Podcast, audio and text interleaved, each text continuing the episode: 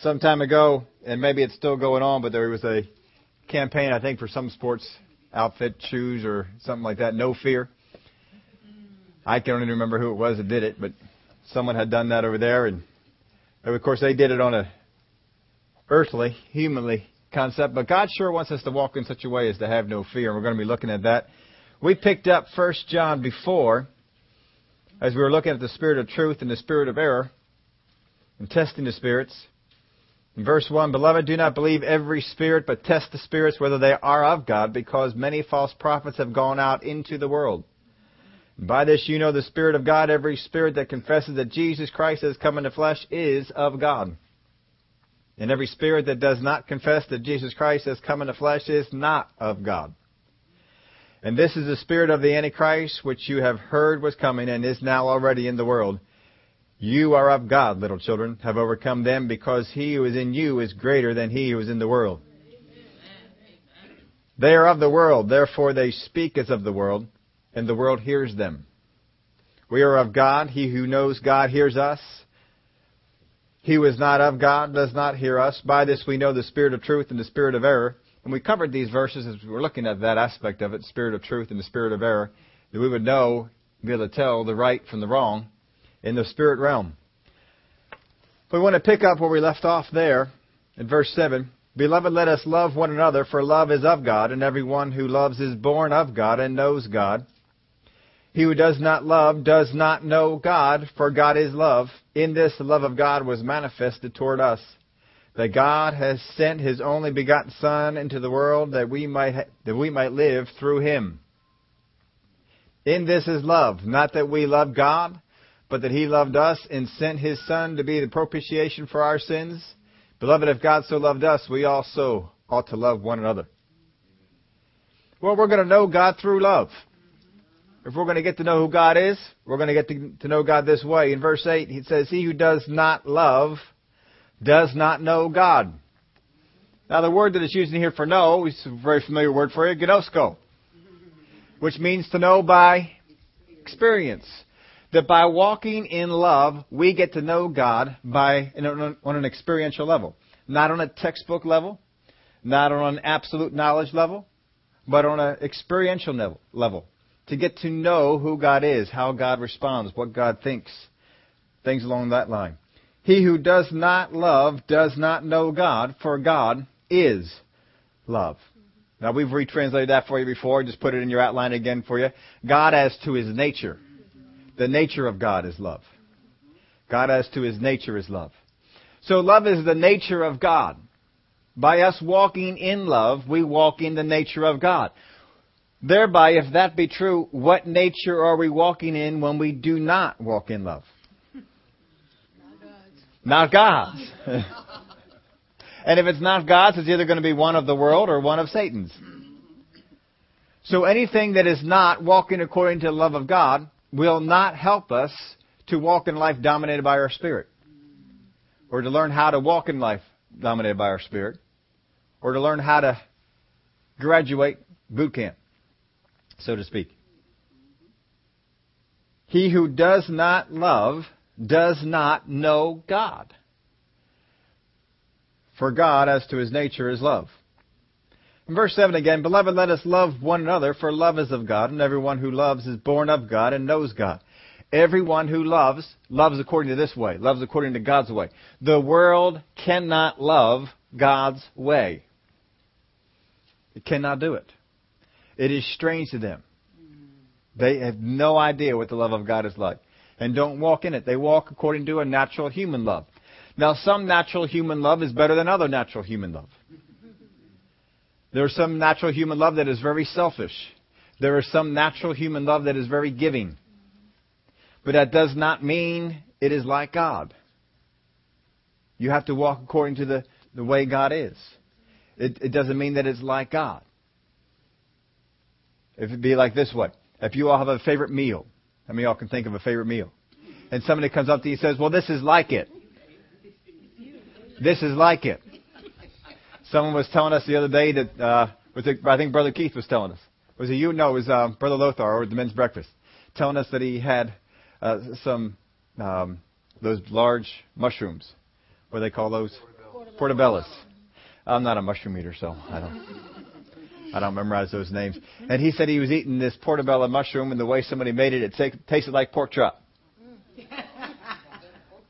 Well, any mushroom that tastes like pork chop is still not a pork chop. If I'm going to have pork chops, I want the real thing. Don't give me a mushroom that tastes like pork chops. I want pork chops.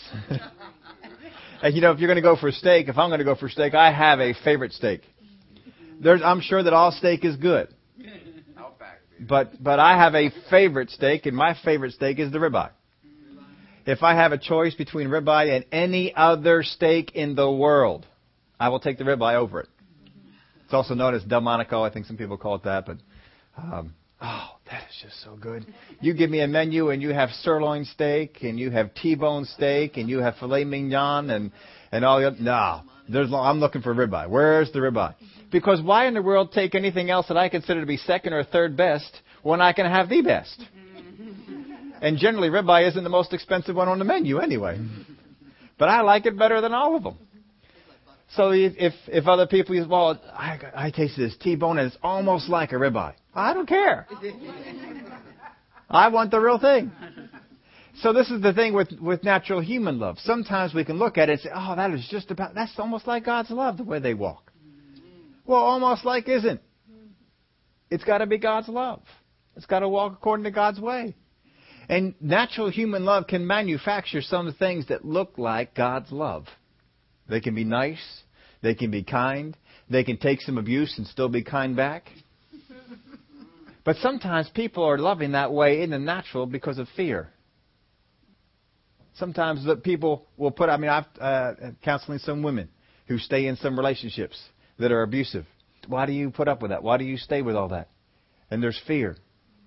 There's fear of getting out of it. There's fear of what'll be next. And so they put up with it. Well, that's not God's kind of love.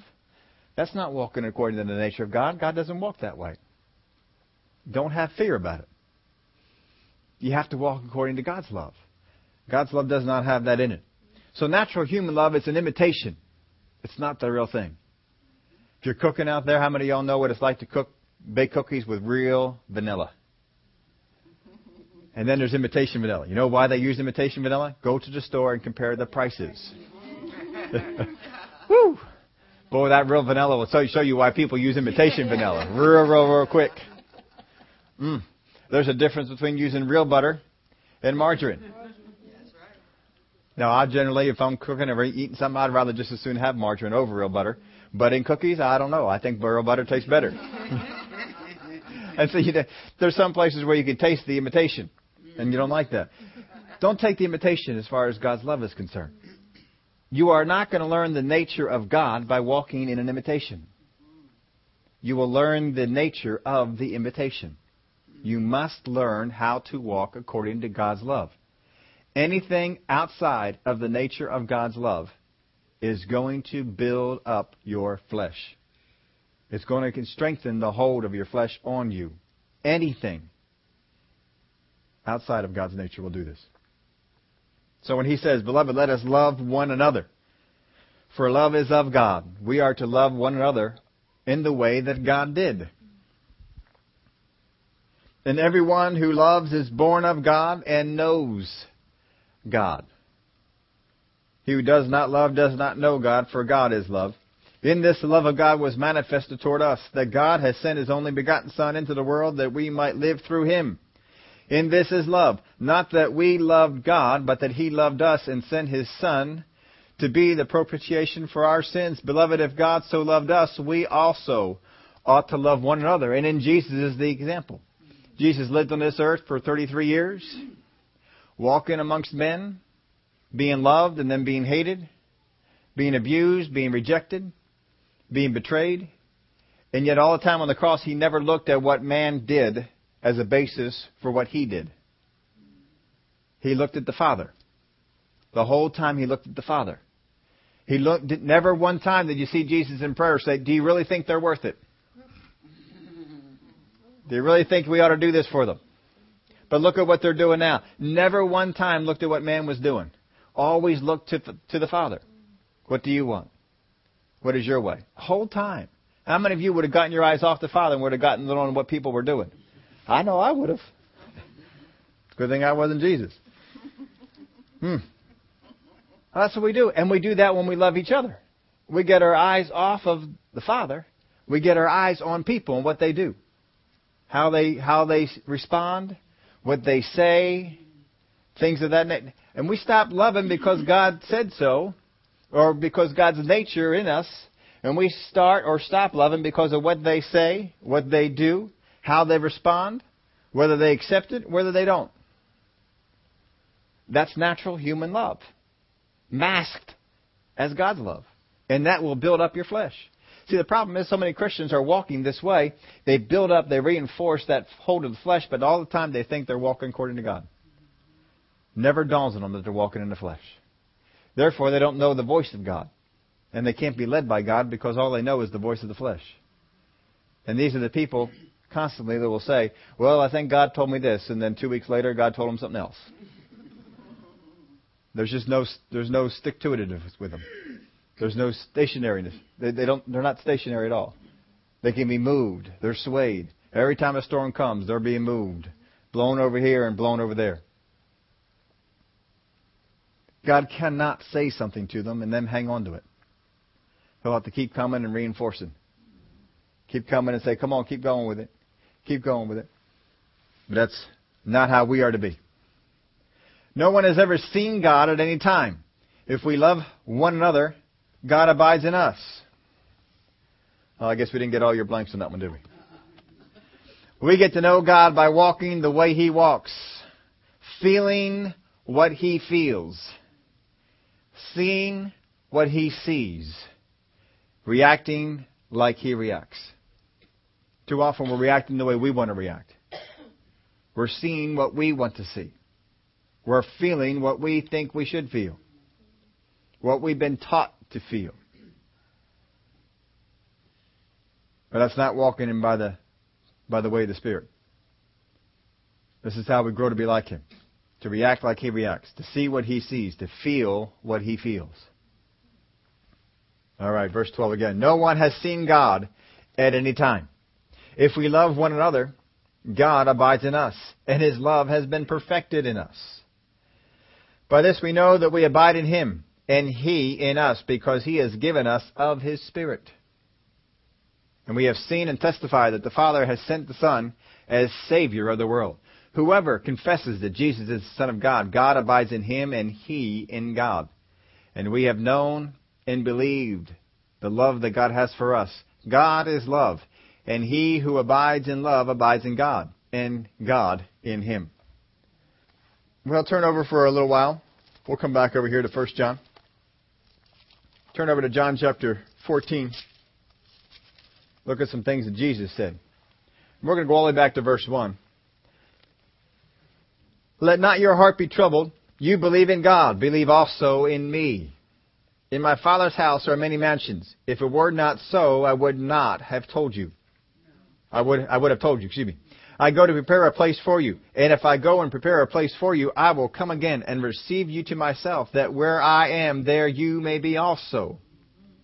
And where I go, you know, and the way you know. Thomas said to him, Lord, we do not know where you go, or where you are going, and how can we know the way? And Jesus said to him, I am the way, the truth, and the life. No one comes to the Father except through me. I'm sure that cleared it up for him, don't you?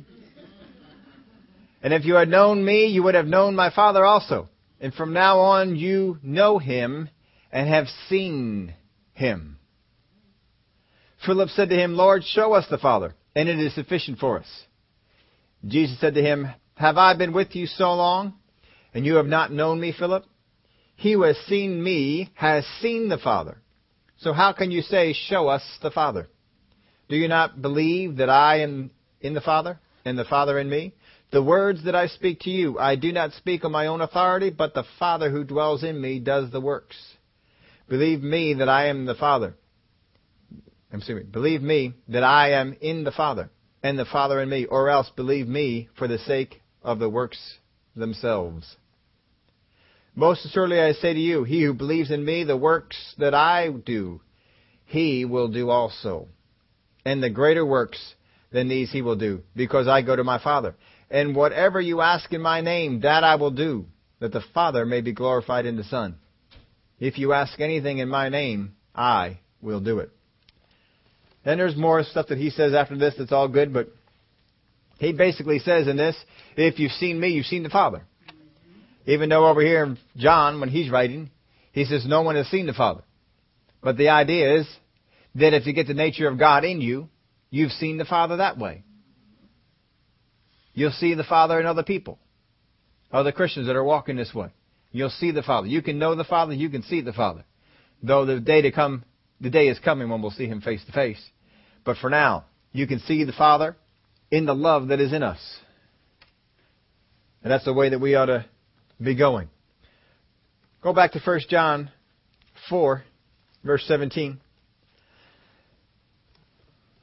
Love has been perfected among us in this, that we may have boldness in the day of judgment, because as he is, so are we in this world.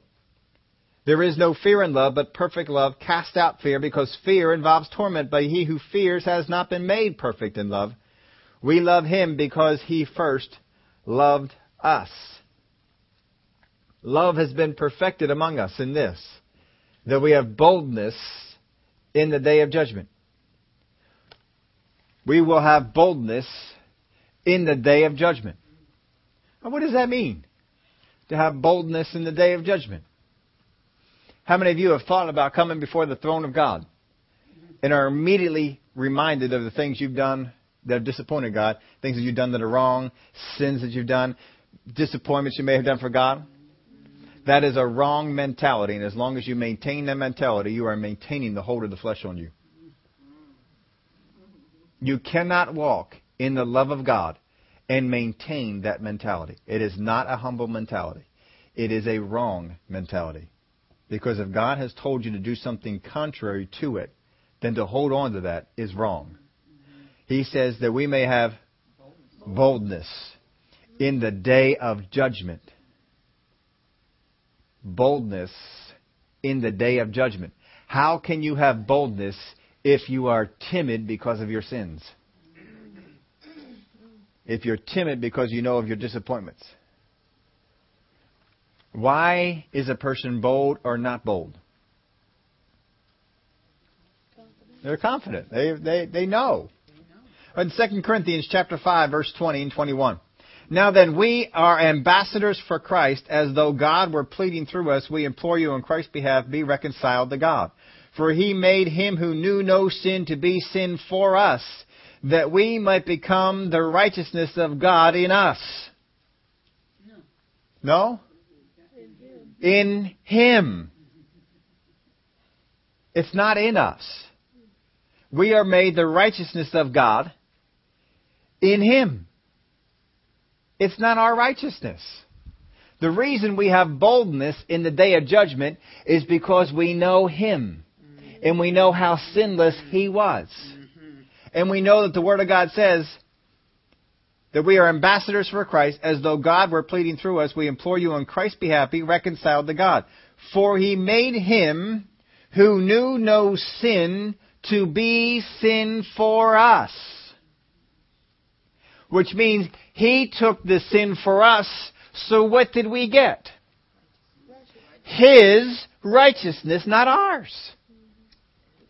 If you continue with the mentality of facing judgment, facing God with your righteousness, you will not be bold. You are approaching the throne of grace with the righteousness of Jesus Christ. He already approached it with your sins. So if you have the mentality of coming before God with your sins, you have an anti-God mentality. And you are disbelieving the Word of God. Well, that's just not right for me to not, not be conscious of my sins. I mean, I've blown it, I've missed it, I've got to know all that so that I make sure I don't do it again. Turn over to Romans chapter 10, verse 1. Brethren, my heart's desire in prayer to God for Israel is that they may be saved. For I bear them witness that they have a zeal for God, but not according to the knowledge, to knowledge. For they, being ignorant of God's righteousness, are seeking to establish their own righteousness, have not submitted to the righteousness of God. Ouch. As long as you want to hang on to your own righteousness, you are rejecting the righteousness of God. And you're in the class that Israel is in, that Paul wants to see reconciled to God. For Christ is the end of the law, for righteousness to everyone who believes. What's the requirement? Belief. That's all. Belief. For Moses writes about the righteousness which is of the law, the man who does these things shall live by them. But the righteousness of faith speaks in this way. Do not say in your heart, who will ascend into heaven, that is to bring Christ down from above, or who will descend in the abyss, that is to bring Christ up from the dead. But what does it say? The word is near you, in your mouth and in your heart. That is the word of faith which we preach. That if you confess with your mouth the Lord Jesus and believe in your heart that God has raised him from the dead, you will be saved. Any wondering in that? If you don't wonder about the outcome, aren't you bold? For with the heart one believes unto righteousness, and with the mouth confession is made unto salvation. If we want to have that boldness, we got to have this belief in what the Word of God says. We approach the throne with the righteousness of Christ. How good is the righteousness of Christ? Every bit as good as we need, isn't it? So there should be no timidity with us because we know the work that Christ did was perfect. And as long as we meditate on the righteousness of Christ, that it is ours, then we can approach the throne with boldness. But what do we end up meditating on? Our shortcomings, our failures, what I've done that isn't good, what I'm still doing that isn't what it should be how I'm still weak over here and not good over there and all that. Don't we always think about that? Oh, I wish I could grow here. Oh, I wish I would knew this. Oh, I would. We're always looking and meditating on our inadequacies. Mm. And that does not produce boldness. If you're coaching for a, your high school team when you were in high school, your college team when you were in college, or if your kids are in school, and you're in there and you come into the you come onto the fan side and you speak out with boldness about that team. Why? Because you believe in your kid. Because you believe in your school. You don't find too many that sit over there and meditate, oh, yeah, but we don't have this. Oh, but only if we had a player who could do this. Oh, if only we had a coach. No, what do you do? You meditate on the on the good stuff, and you come up to that line, and you're bold. Got to be just as good with with the things of God. Be bold when you approach the throne of grace. Be bold, not mindful of your inadequacies. Not my, oh, this thing must have come on me for something. I must have missed it somewhere, must have done something that this horrible thing would have come upon me. Oh, Father, forgive me for whatever it is that I've done. I'm sorry. Just reveal to me what it is and I'll take care of it. That's, that's not a righteousness consciousness. How many times did Jesus pray over people? And they, uh, he came to them and says, wait a minute, wait, hold it, hold on. You need to repent of this sin first. The only time he dealt with sin was with that paralytic that dropped down through the ceiling. And he said to him, God didn't even say anything about his sin. He just said, your sins are forgiven. Just to let him know. It's all taken care of. Now get up. That we may have boldness the day of judgment. Because as He is, so are we in this world. If we are as He is in this world, how much more are we going to be as He is in the next world? So when we f- approach that throne, we can be bold. If we can approach the throne in the day of judgment with boldness, and as he is, so are ye in this world, then why are we approaching God with such timidity now? Because of sin consciousness. Because I'm always mindful of my problems, of my sins, of the things I've done to let God down. I don't have a righteousness consciousness, I have a sin consciousness. That is not what God called us to. Amen. And I am walking in a contrary nature, and that's why your flesh still has hold of you. And yet we've wrapped ourselves around that because we think it's humble. I need to be humble before God and be mindful of my sin, that I'm a sinner, saved by grace. Well, that's fine, as long as you saw that you were a sinner, saved by grace, but now you are the righteousness of God in Christ. But we don't always do that. We're very quick to take on that mindset. I'm just a sinner. Because it's easy for us to get a hold of that one. That's not a problem. But to get your, get your head around, I am the righteousness of God in Christ. That's harder. That's a harder thing to do. And so, how did you become sin conscious? You got convicted of your sins. And you keep meditating on those sins. How many times have you thought about your sins in the past week? Or the fact that you're a sinner? Or the fact that you aren't doing something that God wants you to do? Or that you're not where you ought to be? Or that you didn't read enough of the Word? Or didn't spend enough time in prayer? Or didn't do this or didn't do that?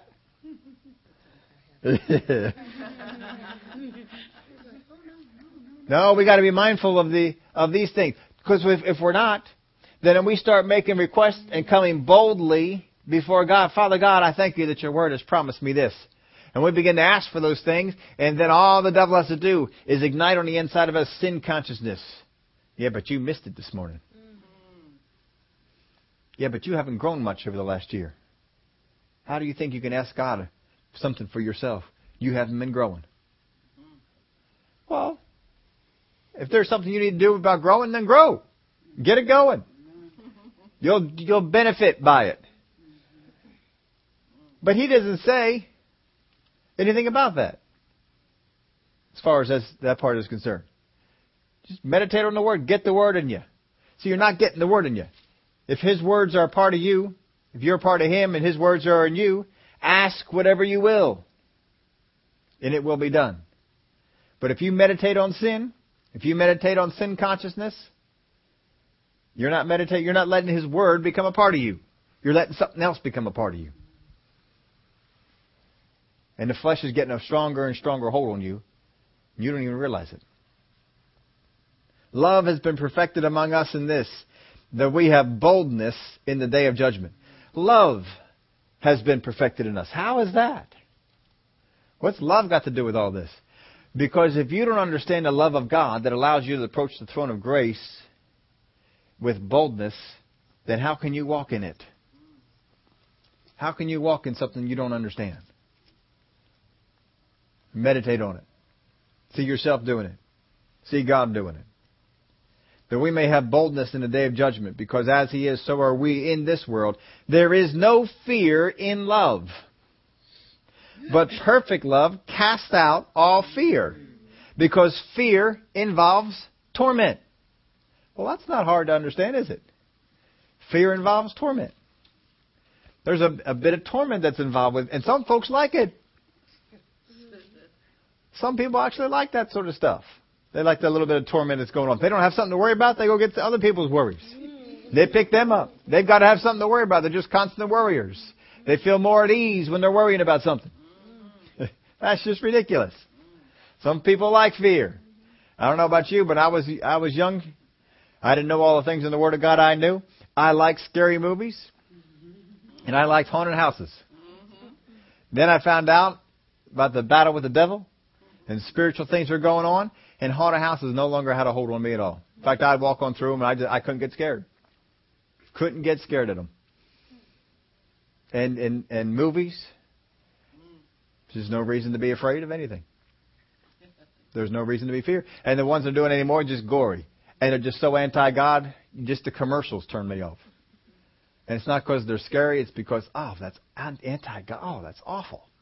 Oh, that's so much against the nature of God. Oh. And you get all messed up with that, you don't even want to see all that other stuff.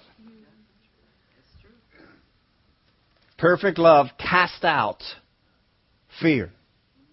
How many of you have a fear of what the economy is going to do? How many of you have a fear about what's going to happen with your job?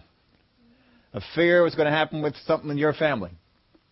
A fear that's going to happen with something in your car? We can have all kinds of fears. Thinking all sorts of stuff that's coming along. Oh, but what if this happens? Well, what if it doesn't? Why in the world sit there and think about all those things and, and, and such? Fear is just the absence of, uh, just as he says here, there is no fear in love, but for perfect love casts out all fear because fear involves torment. Fear involves torment. You are being tormented by what happens if, if this happens, then this could happen to me, and this could happen to me, and this could happen to me. You know, when I was growing up, I had no fear. I think I told you these stories. I had no fear. There was nothing that scared me.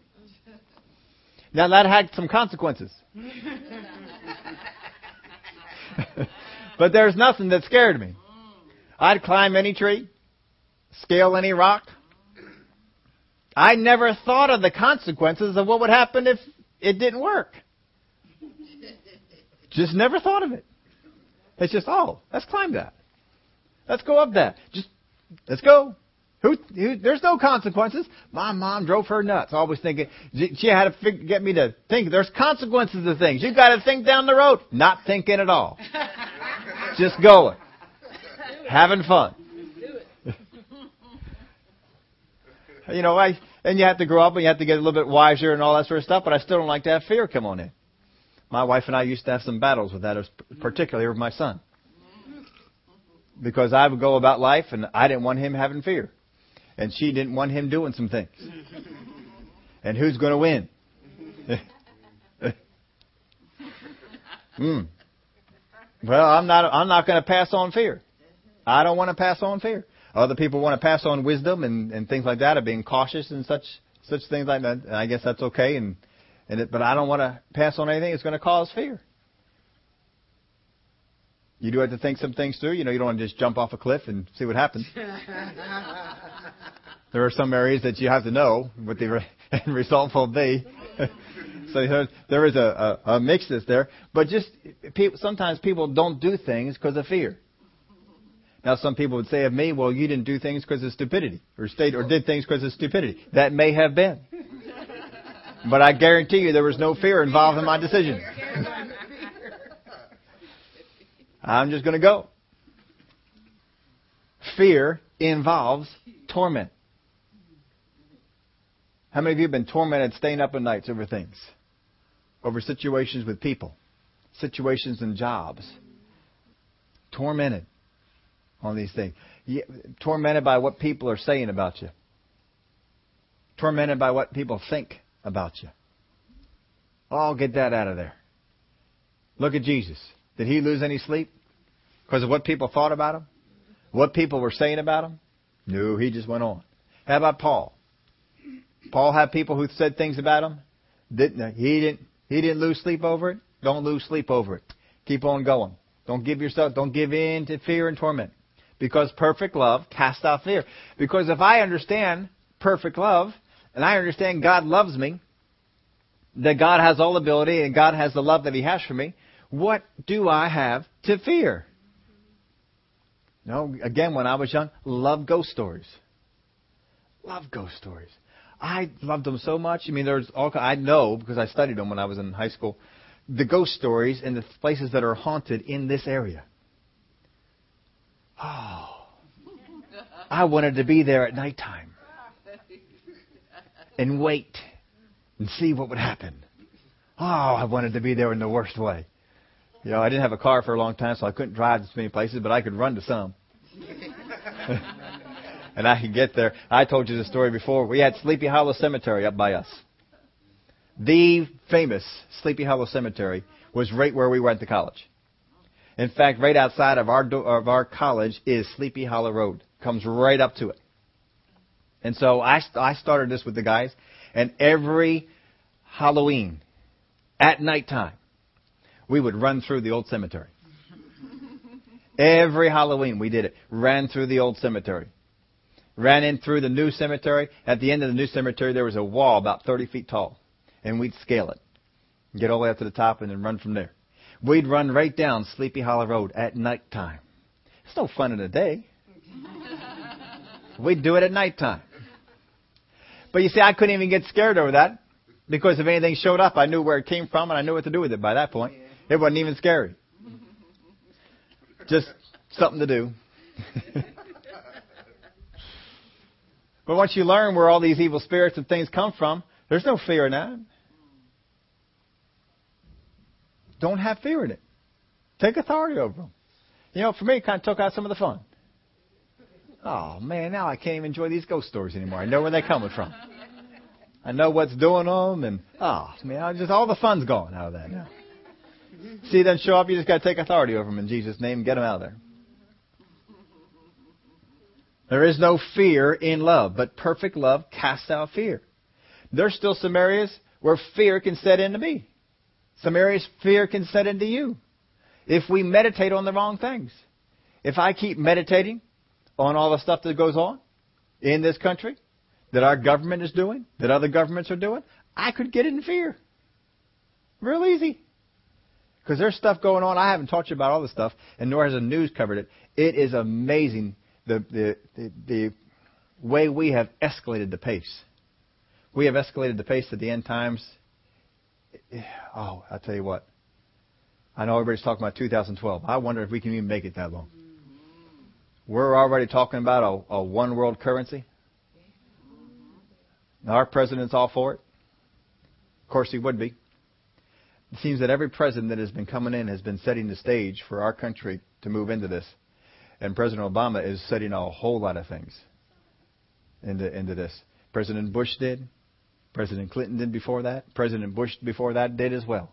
In fact, he even brought in some of the language. But oh, it's now I don't get scared about it because I know how it ends. See, I'm looking forward to it again. I, I keep telling God, God, tomorrow, come on, just come on. I don't need to be down here any longer. Come on tomorrow, and I'm all right with that. You know, President Obama wants to wants to speed this thing up and get us going. Glory to God. Let's go. Let's just get on out. Let them all suffer with what's what's going on, what they're bringing this stuff into, because it's not good. The things that that uh, that our country, other countries are given into, it is not good. There are allegiances being formed right now that are scary. If you didn't know what the end result was. But we know what the end result is. And it's just, here's the Word of God. That's what God said. That's what's going to happen.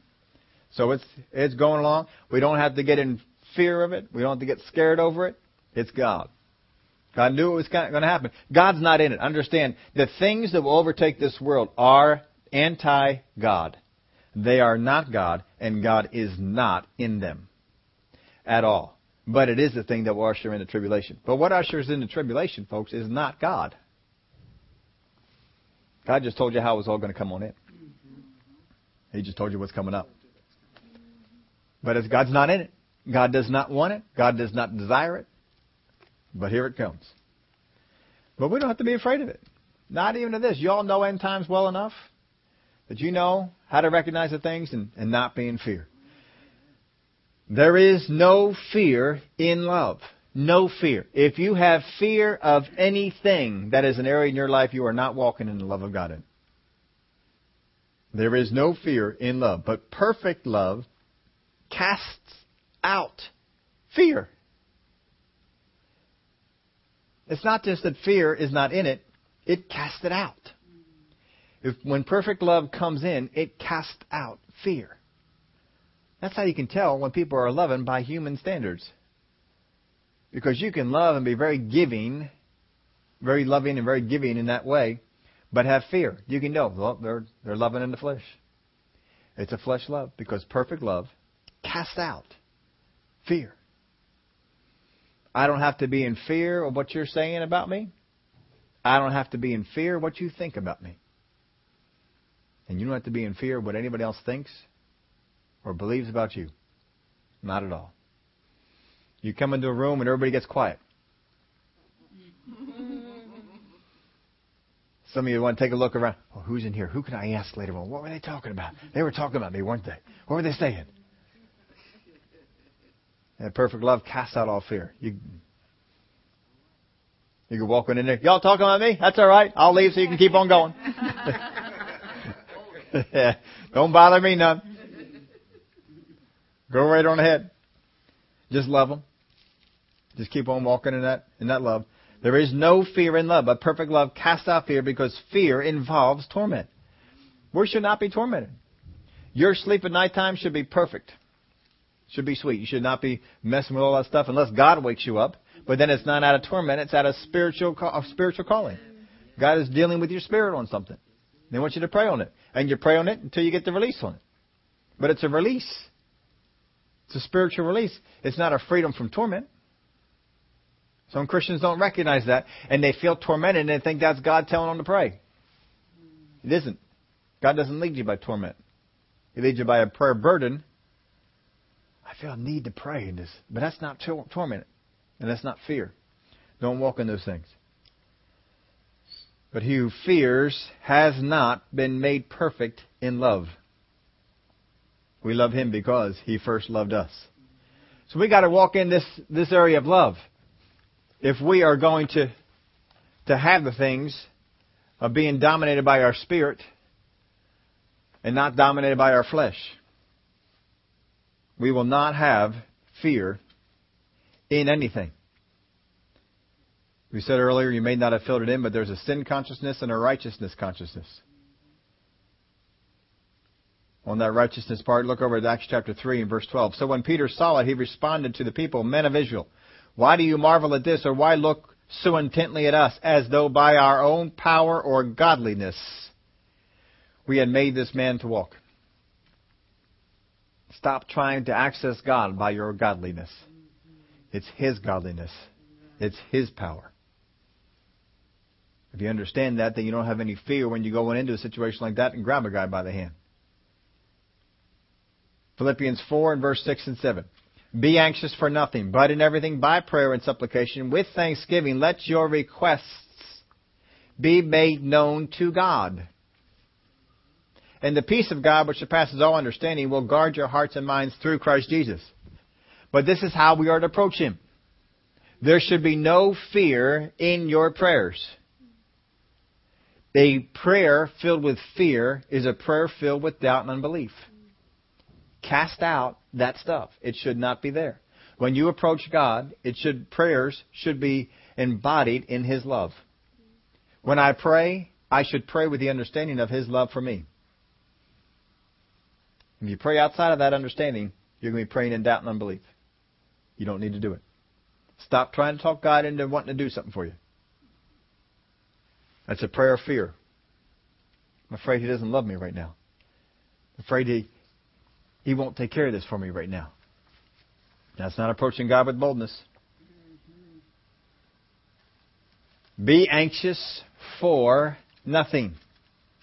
Don't be anxious about this world, about where this world is going, about the economy, about how much money is being spent, about how much money is being printed because we're printing a whole lot of money. We don't have it. And the Chinese aren't buying it anymore. So we're printing a whole lot of money. Be anxious for nothing. Except in the end times when people start printing money. Except in the end times when banks start to close. No. Be anxious for nothing. Over the last year, this is why this country has gotten in so much trouble, is because of anxiety. Because people have fed us things to be anxious for. How many of you were told, well, if we don't bail this out, if we don't do this, if we don't act now, this will happen. And that'll happen. First bailout had happened last year, the previous administration. How many of you were told, if we don't do this, this and this will happen. Seems like those things happened anyway. Even though we spent all that money. Then we had the second bailout. If we don't do that, we're all going to fall apart. Looks like it's falling apart anyway. We're going to come up with a third bailout. Be anxious for nothing. Don't do things out of anxiety. Don't do things out of fear. But in everything by prayer and supplication with thanksgiving. That's always hard to mix in there, isn't it? It's easier to come before God and complain and moan and groan and tell Him how much you need this and all that sort of. But with thanksgiving, let your requests be made known to God, and the peace of God, which surpasses all understanding, will guard your hearts and minds through Christ Jesus. Well, if you walk in the love of God, which casts out all fear, aren't you walking in the peace of God? Wouldn't that be leaving God's peace left? That's where we ought to be. 1 Peter 5, verse 6. Therefore humble yourselves under the mighty hand of God, that he may exalt you in due time, casting all your care upon him, for he most of the time cares for you. now he cares for you, doesn't he? Be sober, be vigilant, because your adversary the devil walks about like a roaring lion, seeking whom he may devour. It seems that if you get in this area of cares, anxiety, that you put yourself in a place where he can devour you. Resist him steadfast in the faith. How do you resist him? Don't give in to the fear. Don't give in to the anxiety. Cast all your care upon him, knowing that he cares for you. Walk in the love of God. Resist him steadfast in the faith, knowing that the same sufferings are experienced by your brotherhood in the world. You're not alone in this. You're not the only one who's faced this amongst neighbors, co-workers. Not the only one who's faced all these things. Other people are facing it now, have faced it in the past, and have overcome it. Don't get that idea. Now I put another in, in, in other words here. This might get it better for you. In other words, as far as what First John is talking about in that latter part, verse 17 and on. In other words, this, I will not be in question of the outcome. Let me reiterate this part.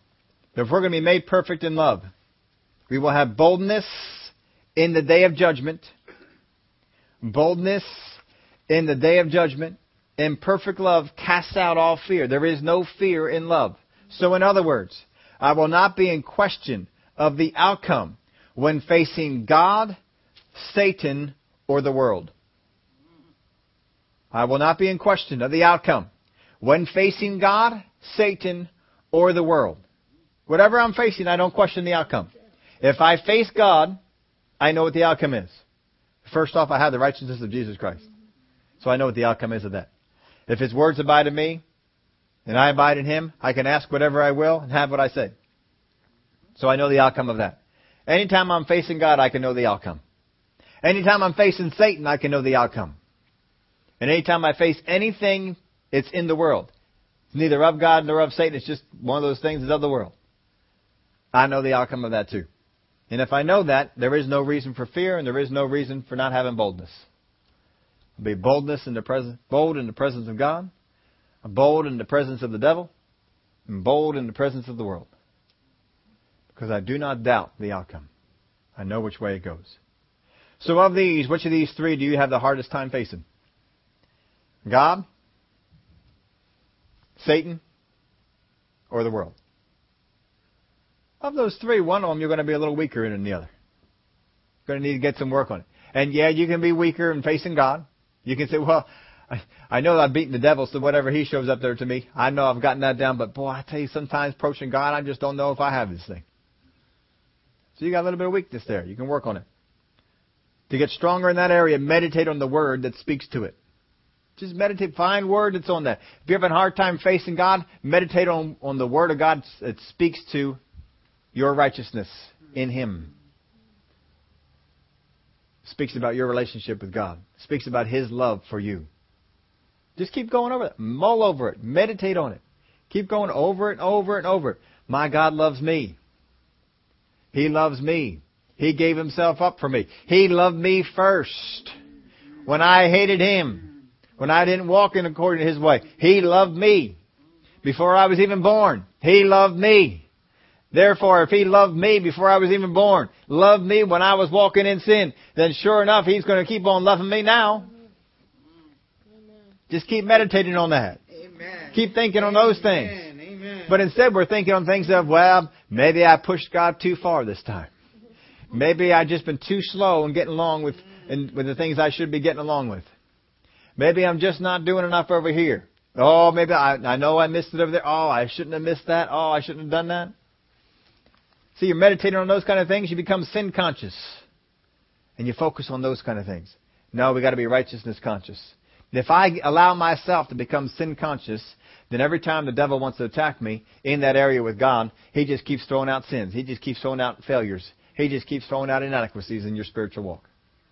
And he can mess up your prayer life, mess up your praise life, mess up all that sort of stuff, and you don't line up with what the Word of God says. You're not going there casting all your care on Him because He cares for you. You're not coming before God making your requests known unto Him with thanksgiving. You're making your request known unto Him with fear, trembling, grumbling, and complaining. Wondering, well, I wonder if I'll get this. I wonder if God will come through for me on this one. There's no confidence at all in it. And you're dominated by your flesh. And you keep thinking, well, I'm going in the way of the Spirit. I'm going in the way of developing my... No, you're not. You're going in the way of developing your flesh. It just looks spiritual. See, Pharisees knew how to develop their flesh and make it look spiritual. They did a real good job. Look, and look, they had everybody else faked out. Everybody else thought, oh man, you are just one spiritual person. Look at you. Look at the things you're doing in your prayer life. Look at the things you do all the time you read the Word. Look at how much words you've memorized. Oh wow, you must be pretty spiritual. they mastered the art of walking in the flesh while making it appear spiritual. So you can do that. But don't bother. It isn't going to help you out at all. You want to walk in the realm of the Spirit. You want to be dominated by your Spirit. And if you're going to be dominated by your Spirit, you're going to be dominated by His love. You're going to walk in this life the way He did. Walk in this life the way He did. Keep on going in His way. Recognize His love. Recognize when it's not His love. Perfect love casts out all fear. Get all that stuff out. There should be nothing you need to be in fear of. Yeah, but what if this happens? What if it does? See, getting rid of fear does not mean you get rid of the outcome. It means you get rid of the fear of that outcome. That happens, well, then my God will come through with that. What if you do lose your job? Maybe there's a better one out there for you. Focus on those kind of things. Don't worry. Don't don't fret. Don't be messing with all that sort of stuff. Go after God. Stay on His way. Father, we thank you for your word. We thank you that as long as we keep walking in the way of love, we keep developing that way, we can cast out all fear. We can remove the hold of the flesh on us. We can have boldness in the day of judgment and boldness before you, even here on this earth. We don't ever have to wonder. We can know We can know what the outcome is. And we can know the outcome, whether we face you, Satan, or the world. We can know what's coming. I thank you, Father, for that knowledge. I thank you that we don't wonder, but we know. In the name of Jesus we pray. Amen.